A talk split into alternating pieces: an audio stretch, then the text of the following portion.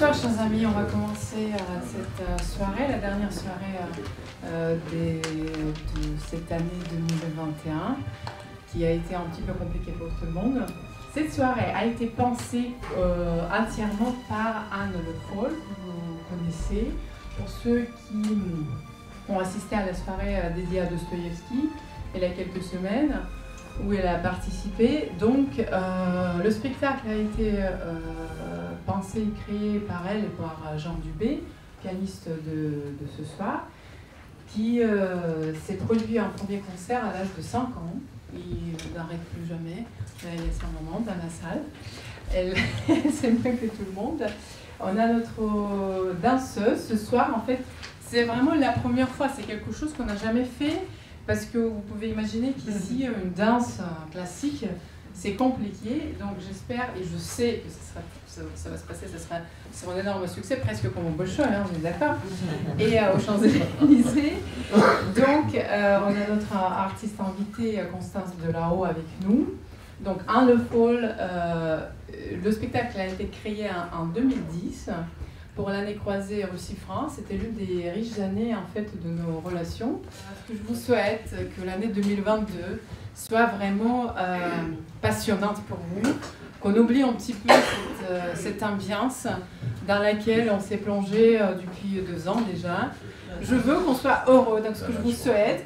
Et donc voilà, soyez heureuses ce soir. donc Anne Le Foll, Jean Dubé et Constance Delao. Merci.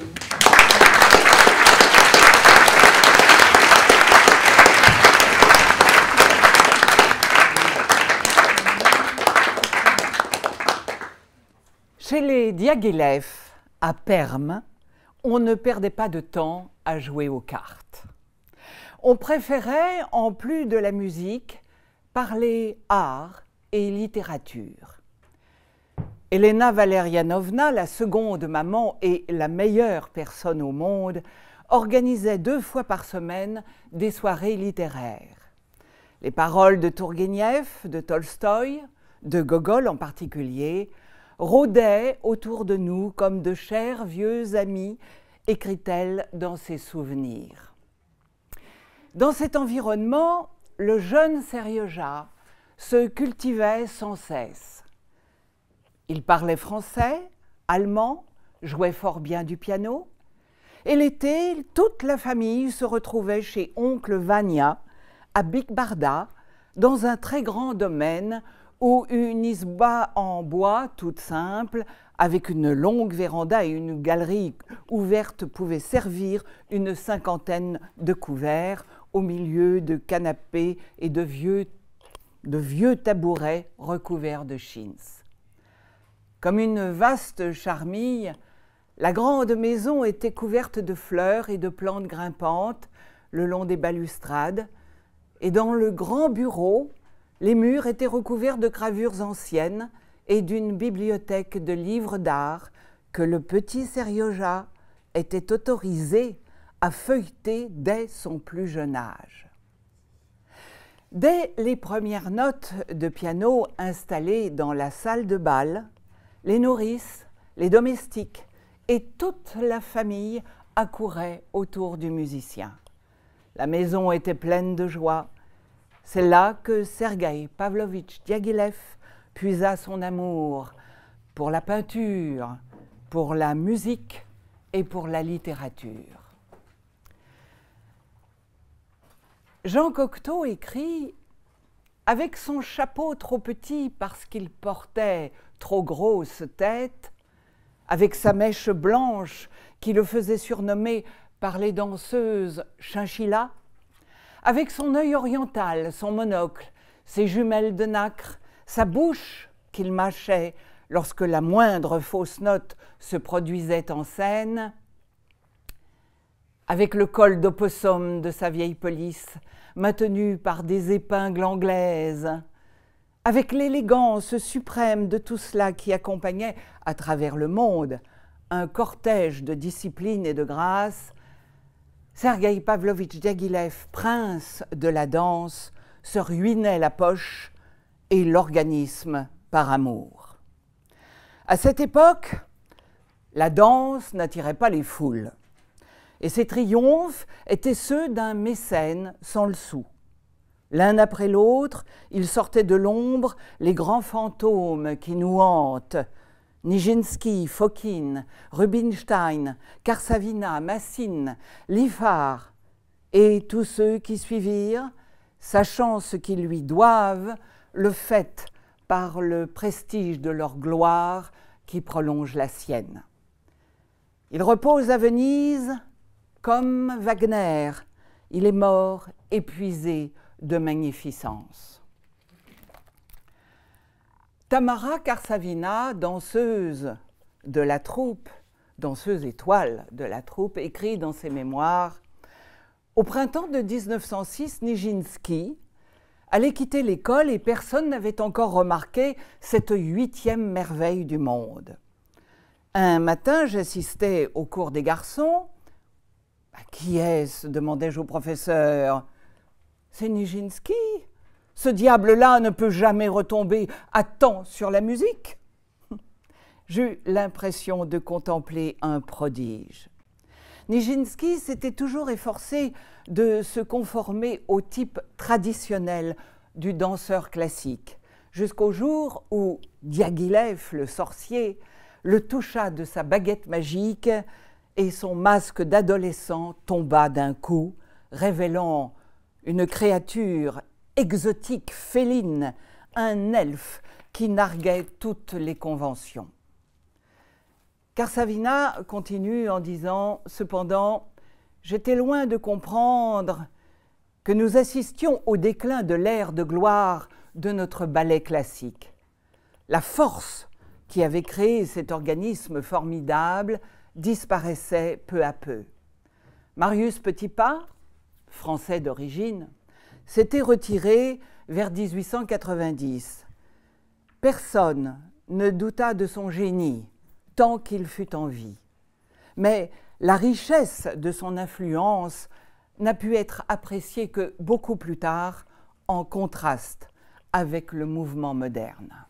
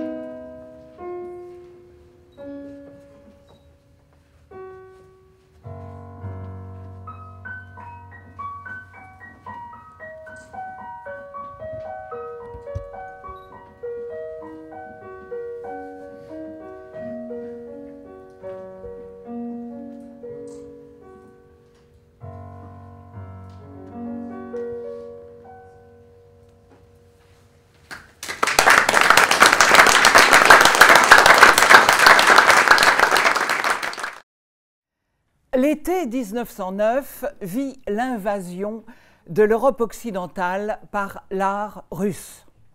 On savait peu de choses sur nous à l'étranger, écrit Karsavina. Russie sauvage et raffinée, primitive et décadente, pays de grande culture, de stupéfiante ignorance, Russie immense. Ce n'était pas étonnant que l'Europe n'essaya pas de te comprendre, toi qui es une énigme pour tes propres enfants.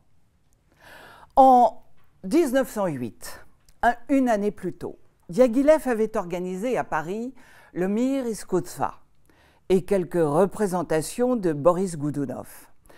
Il formait maintenant, grâce au conseil d'Alexandre Benoît, une troupe de ballet et d'opéra pour lancer une saison russe à Paris.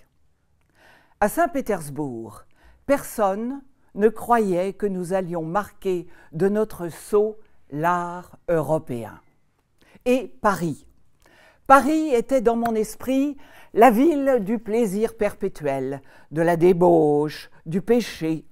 Je m'étais fait une idée si extravagante de son élégance qu'au fond de moi je m'attendais à trouver les rues semblables à des salles de bal, et peuplées uniquement de jolies femmes marchant dans un froufrou de jupons de soie. On peut reconnaître une Parisienne entre mille, à la manière inimitable dont elle retrousse ses jupes, disait-on. Les deux mois qui suivirent restent inoubliables dans mon souvenir. Le théâtre du Châtelet fut ébranlé jusqu'en ses fondations par la tornade que constitua cette première saison russe à Paris. Les machinistes, grincheux comme seuls ils savaient l'être à Paris, l'administration, toujours pontifiante et routinière, tous nous prenaient pour des fous. Ces Russes, gémissait-on, oh là là là là là là, ils sont tous un peu maboules. Diaghilev note dans ses mémoires Il ne faut pas oublier qu'à cette époque de la mise en scène de Boris Goudenov, nous étions, pour les Parisiens, des sauvages. Puis nous sommes devenus sauvages et raffinés. Et il a fallu 20 ans de travail pour pouvoir occuper une place égale à la leur, à celle des Occidentaux, ou même parfois une place prépondérante. Et aujourd'hui, les Parisiens ont souvent des regrets en nous voyant devenir de moins en moins sauvages et même peut-être beaucoup trop raffinés. Bronislava Nijinská, la sœur de Nijinsky, écrit à Paris Je séjournais avec maman, comme la plupart des artistes, dans un petit hôtel modeste près du Châtelet, boulevard Saint-Michel. Vaslav était descendu à l'hôtel d'Onou, près de l'hôtel où habitait Diaghilev, rue de la Paix. Tout nous fascinait. Le quartier latin, les manifestations des étudiants, les musées, les boulevards, les cafés, la tour Eiffel, les galeries Lafayette, pour se jeter sur les chapeaux à la dernière mode. Mais nous préparions le pavillon d'Armide, les danses polovdiennes du prince Igor et le festin. Parfois notre travail était interrompu par le repas, on dressait une grande table sur une scène recouverte d'une nappe blanche et l'on nous servait des sandwichs, des brioches, des croissants, des fruits, des glaces et du café. Les danseurs, comme un essaim d'abeilles, se groupaient autour de la table Diaghilev et Fokine se joignaient à nous. Personne ne savait comment le public nous accueillerait.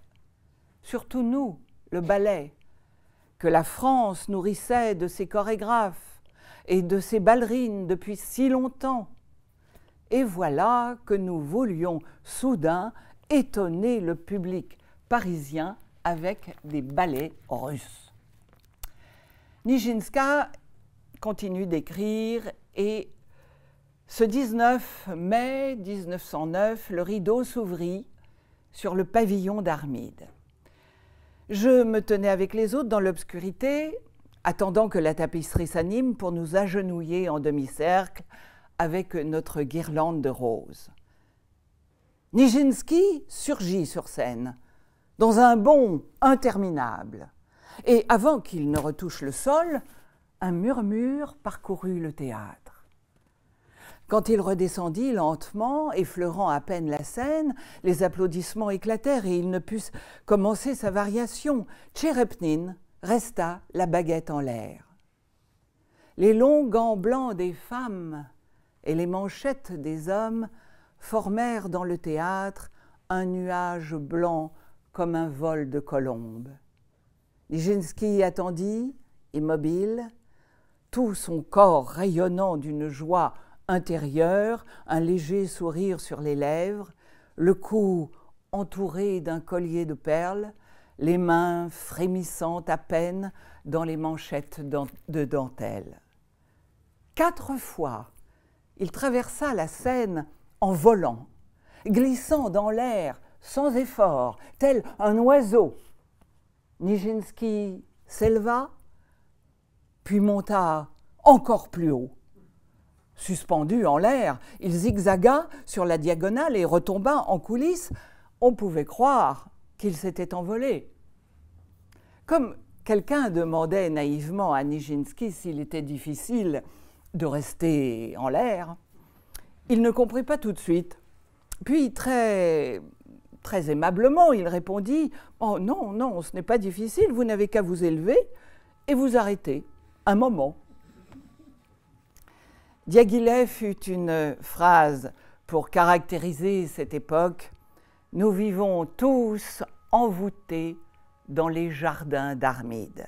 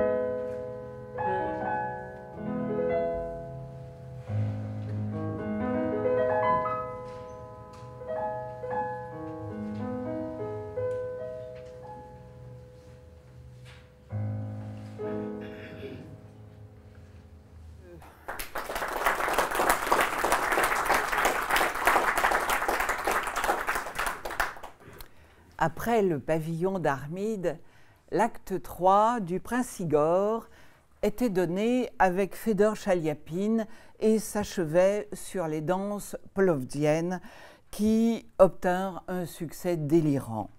Ce soir-là, nous avons dansé avec la fougue de vrais Tatars, écrit Nijinska. Mais passons sur les danses polovziennes et arrivons à Cléopâtre d'Arensky. Cléopâtre, qui était un rôle dramatique, fut confié à Ida Rubinstein. Léon Baxt, décorateur, avait conservé le style égyptien ancien, grâce à des couleurs, à des formes nouvelles, et au lever du rideau, des teintes rouilles baignées dans un chaud soleil d'Afrique enchantèrent les spectateurs. De hautes colonnes égyptiennes se dressaient contre le ciel bleu et d'énormes monuments constituaient un fond de décor impressionnant. La chorégraphie formait des groupes, comme des bas-reliefs. Les danseurs, sautant sur une jambe, levaient très haut les genoux. Les bras étaient tendus de chaque côté, comme sur les gravures égyptiennes, les mains cassées aux poignets. Cléopâtre fut considérée à Paris comme un succès de Léon Baxt, marquant l'histoire de la décoration du théâtre en France. Le théâtre du Châtelet fut complet pendant toute la saison et chaque soirée prenait des allures de gala.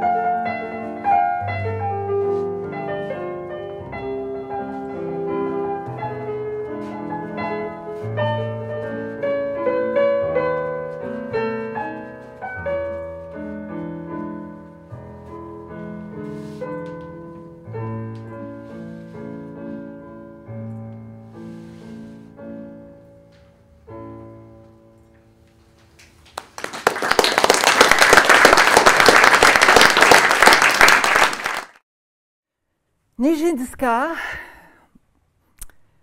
écrit dans ses mémoires Tous les billets étaient vendus pour notre première de Sherazade le 4 juin 1910.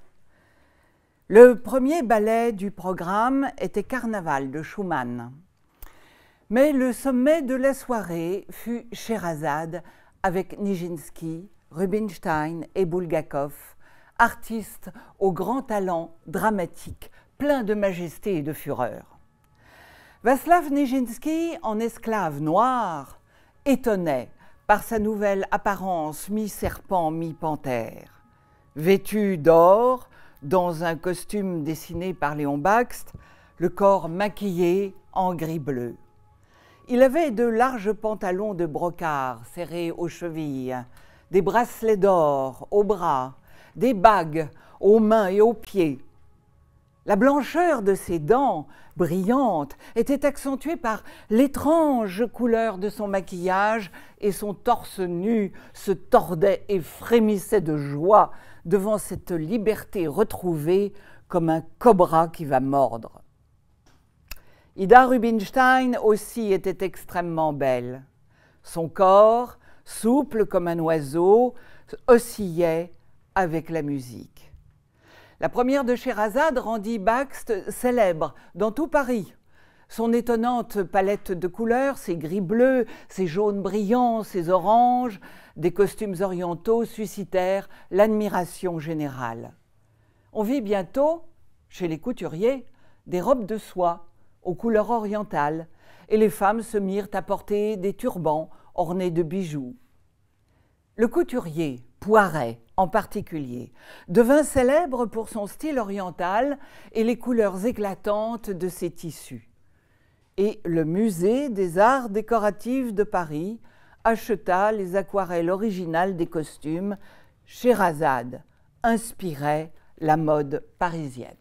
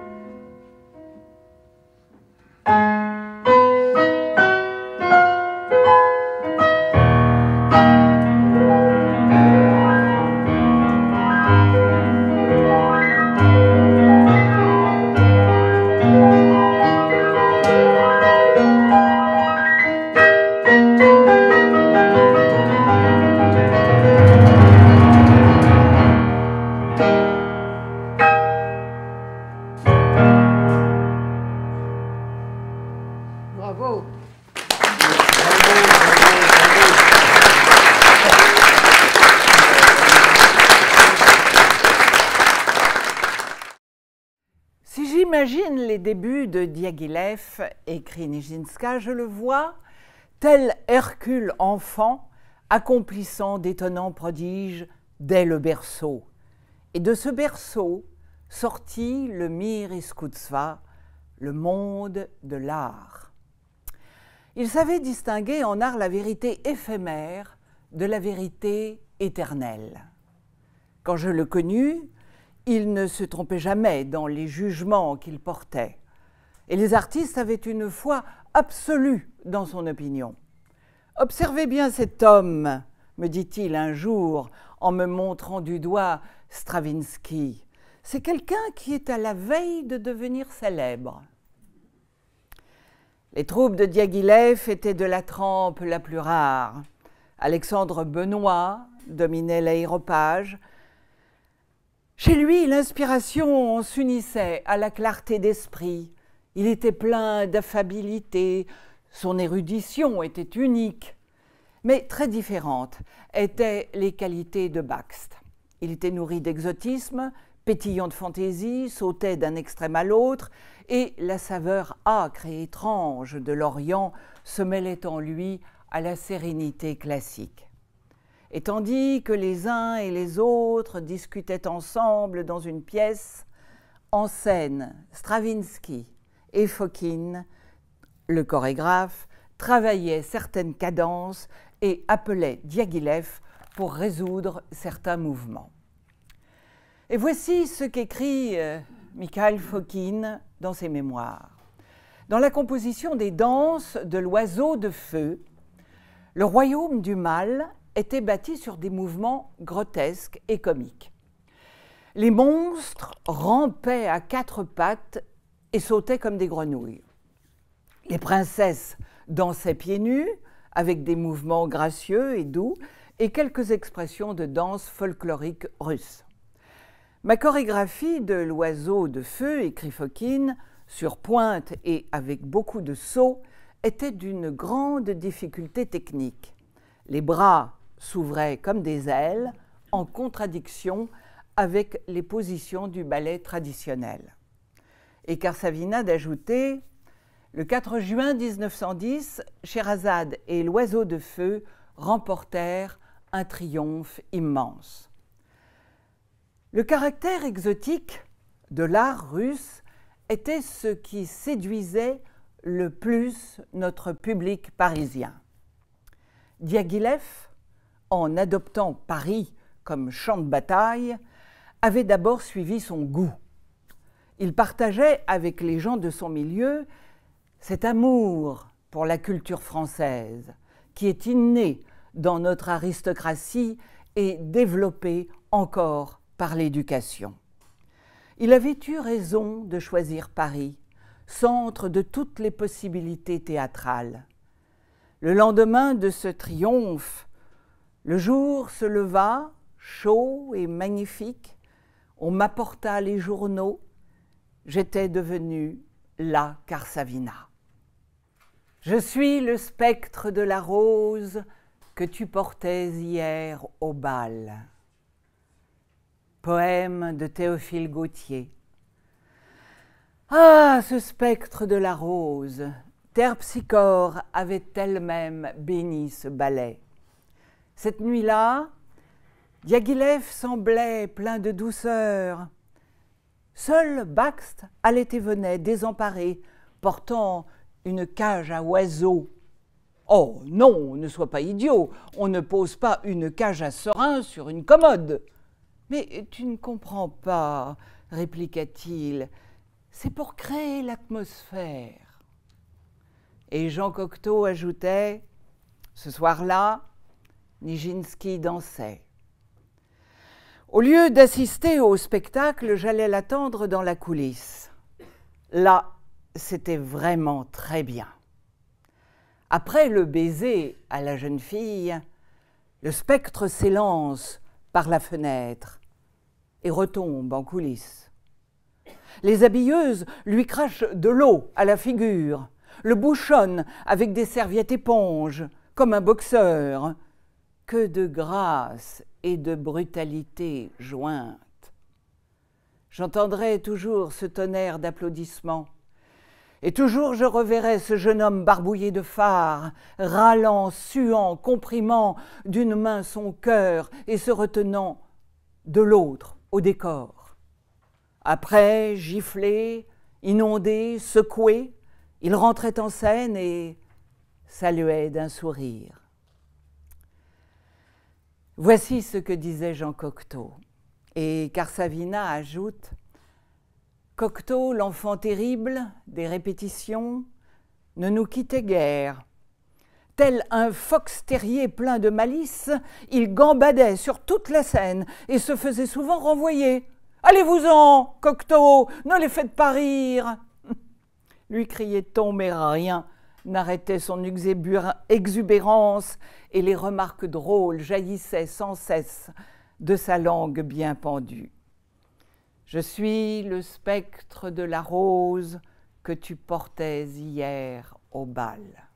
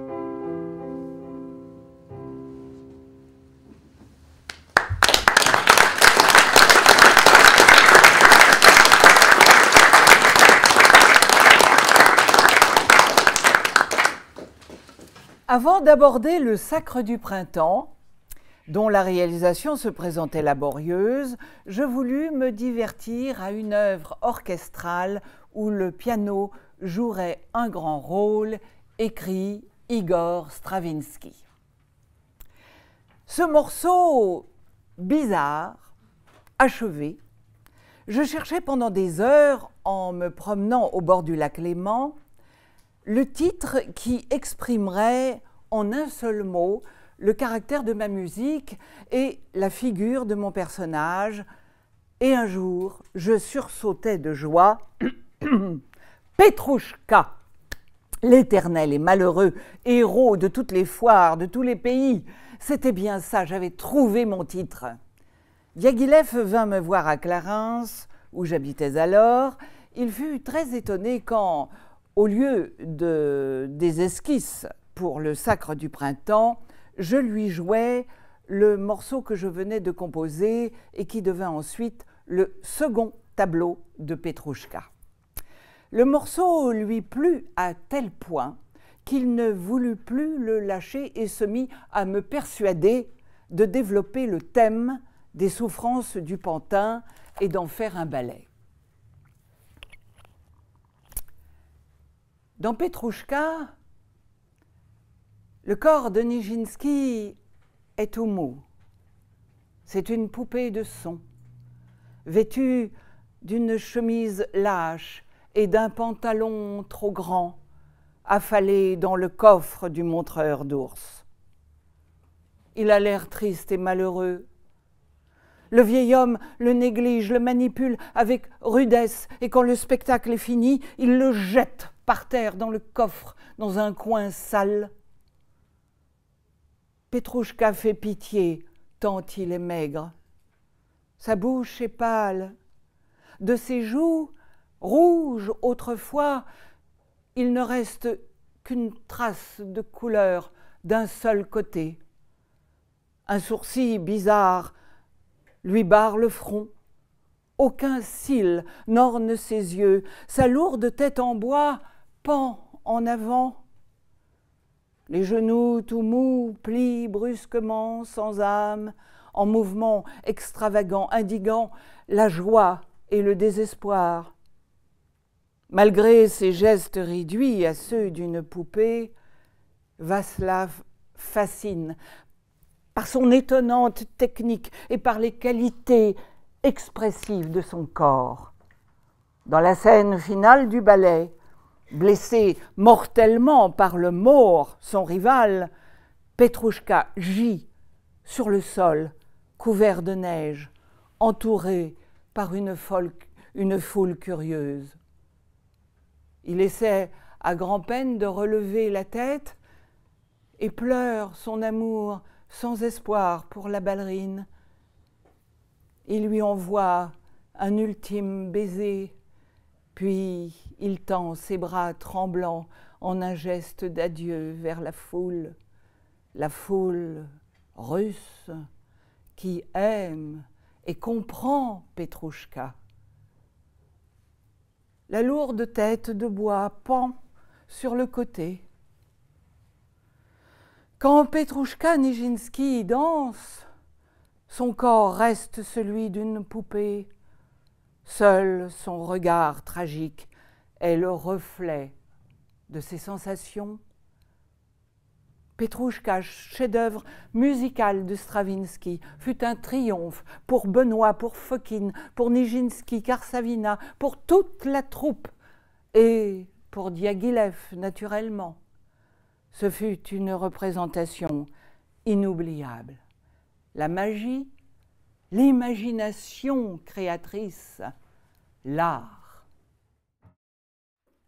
Le mercredi 29 mai 1912, l'élite parisienne se rassembla au théâtre du Châtelet pour assister au premier ballet de Nijinsky en tant que chorégraphe, l'après-midi d'un faune. Un faune, sommeil, des nymphes le dupe, une écharpe oubliée satisfait son rêve. Il n'y eut pas de réaction immédiate quand le rideau tomba. Le public était abasourdi. Puis certains commencèrent à applaudir et des hurlements se firent entendre. Les applaudissements augmentaient avec les protestations. Nous attendions sur scène que l'on remonte le rideau quand Diaghilev surgit et nous ordonna de reprendre nos places pour recommencer tout l'ouvrage. C'était gagné. Vaslav vint saluer tout seul comme chorégraphe. Le ballet était un succès pour lui et pour nous. Durant la première période des ballets russes, c'est-à-dire avant la guerre de 14, Paris prit une part active à notre travail, sauf Debussy, qui ne se départait jamais d'une attitude assez distante. Ravel, lui, accourait très gentiment à mon aide quand il s'agissait de débrouiller des cadences difficiles de sa musique. Alors un matin, le matin de la première, le dernier acte n'étant pas encore définitivement réglé pour Daphnis et Chloé, nous le répétâmes, Ravel et moi, avec un acharnement terrible derrière la scène. 1, 2, 3, 1, 2, 3, 4, 5, 1, 2, jusqu'à ce que je puisse enfin suivre la phrase musicale sans avoir à marquer les temps.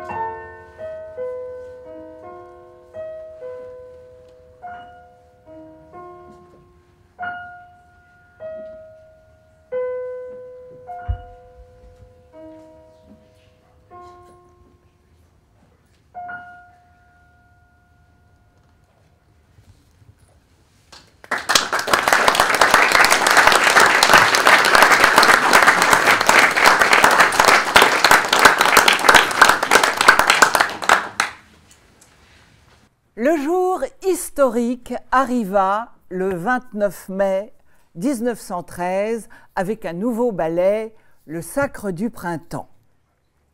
Tableau de la Russie païenne, musique de Stravinsky. Le théâtre des Champs-Élysées était plein. Maman, écrit Bronislava Nijinska, était assise au premier rang. Je préférais rester en coulisses près de Vaslav. L'orchestre commença, puis le rideau s'ouvrit, et de la salle s'élevèrent des cris outragés. Nijinsky pâlit. Les bruits du public étaient si forts que les artistes avaient du mal à entendre la musique. Il était terriblement anxieux et craignait que les danseurs ne ratent tout. Il semblait prêt à se précipiter sur scène pour rétablir l'ordre. J'allais m'accrocher à lui pour l'en empêcher. Quand Diaghilev hurla vers le public Laissez-les achever le spectacle. Debout dans les coulisses, je me sentais mal et mes jambes me manquaient, j'avais le cœur serré, pas tant pour le ballet que pour Vaslav. Le tumulte continuait, et ce ne fut que vers la fin du ballet, quand Maria Pilz commença à danser son solo, que le public se calma. Maman n'avait jamais entendu de sa vie autant de bruit, pareil tumulte. J'ai dû m'évanouir, me dit-elle, car je ne me rappelle pas comment le scandale s'est terminé. La conscience de la nécessité de l'originalité dans l'art s'éveilla ce soir-là. Le manteau étouffant du ballet classique, avec toutes ses notions préconçues de grâce et de beauté, fut enlevé et rejeté. Les découvertes de Nijinsky étaient une révélation. Elles marquaient le début d'une ère nouvelle pour le ballet et pour la chorégraphie.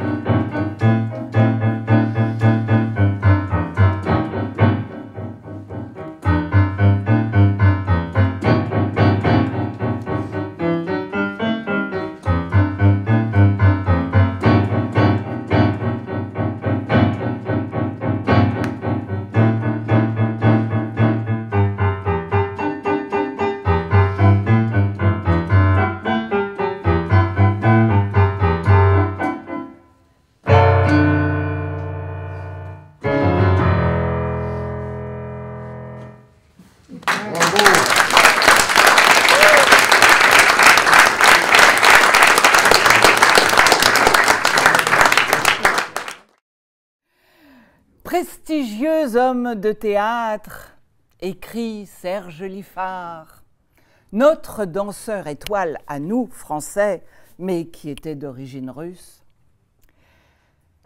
Donc prestigieux homme de théâtre ayant marqué souverainement son époque, Sergueï Pavlovitch Diaghilev avait le don de détecter et d'enrichir tout ce que sa main de magicien touchait.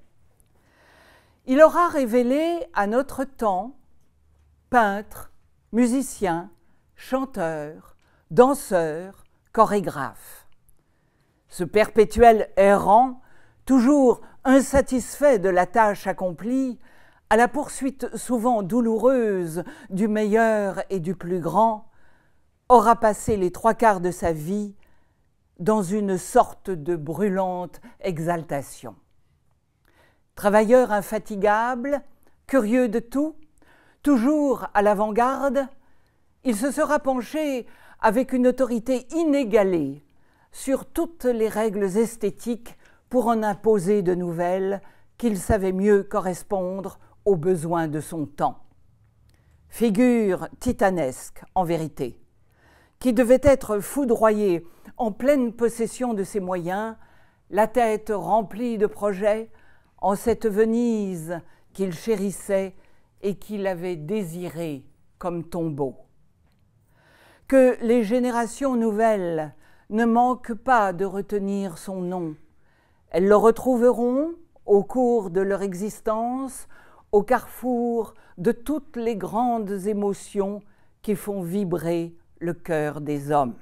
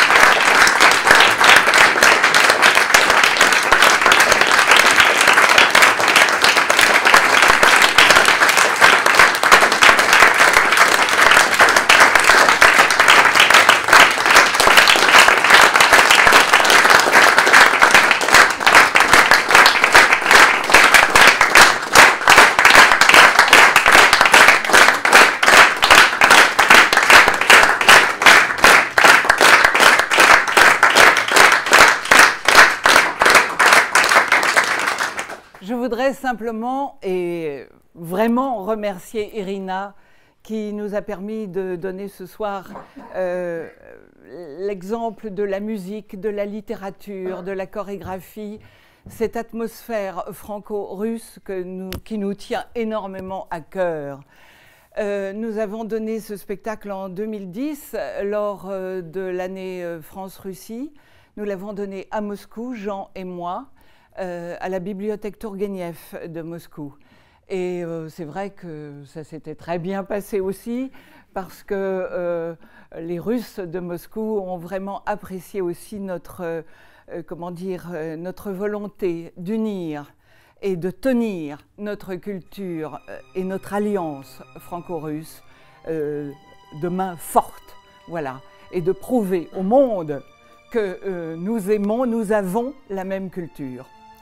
Voilà, je voudrais aussi dire, euh, Irina, je te charge, je vous charge, je te charge de, de dire à Monsieur euh, Konstantin Volkov tous mes remerciements, tous nos remerciements pour le piano nous, euh, sans lequel on n'aurait pas pu donner ce spectacle, parce qu'ici il n'y a pas de piano à queue, qui normalement, normalement il n'y a pas de spectacle, voilà, tout simplement. Que les débats politiques, voilà.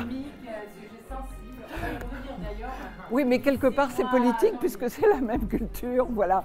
Et donc, euh, il faut le remercier sincèrement, car sans lui, on n'aurait pas eu euh, ce piano.